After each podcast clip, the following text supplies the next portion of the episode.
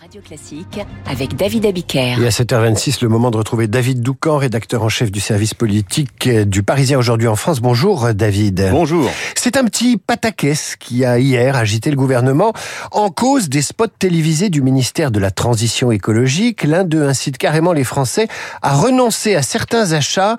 On écoute un extrait de ces spots où un vendeur dissuade un consommateur d'acheter une ponceuse. Bonjour. Bonjour. J'ai besoin de poncer ma table. Vous prendriez laquelle, vous ? Ben, j'en prendrais pas. Comment ça ? J'en achèterais pas. Vous êtes bizarre, vous, comme vendeur. Ça. Ah non, pas du tout. Moi, je suis des vendeurs. Et ce que je trouve bizarre, c'est d'acheter un objet que vous allez utiliser qu'une fois. Vous avez pensé à la location ? Ou l'emprunt ?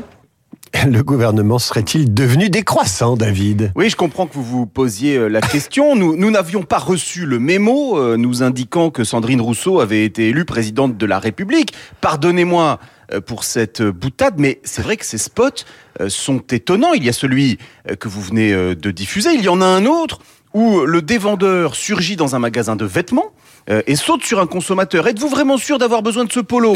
Non ? Alors ne l'achetez pas. Et le kidam, convaincu, euh, renonce à l'achat pour sauver la planète. En toute logique, les commerçants qui sont tombés sur ces spots se sont pincés euh, pour y croire, en particulier un mois avant Noël. Euh, et la Confédération des petites et moyennes entreprises a pris la plume.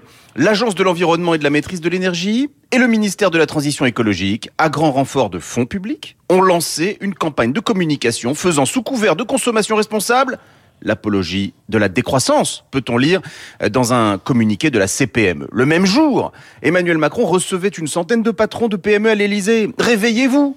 a-t-il lancé devant eux pour secouer tout le monde devant le défi du plein emploi. On avait en effet compris que l'objectif du second mandat était d'atteindre les cinq pour cent de chômage en deux mille vingt-sept. Cela risque d'être compliqué si les Français arrêtent de consommer à la demande du gouvernement lui-même.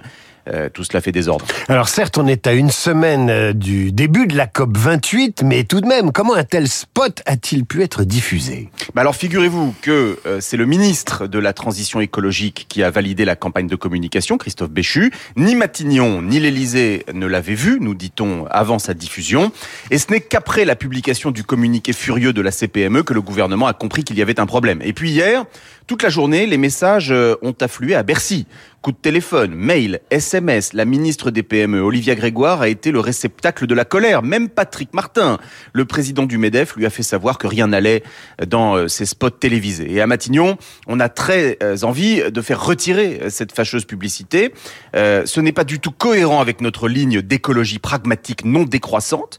Euh, gaspillage, réparation, d'accord, mais dire « n'achetez pas », Euh, ce n'est pas du tout le bon message, je trouve cela très bête, nous lâche un conseiller de l'exécutif consterné. Problème, le ministre de la Transition écologique assume totalement et revendique l'idée qu'il faut faire changer les comportements en profondeur. Alors nous verrons si le gouvernement finit par rectifier le tir, mais pour l'instant il est divisé.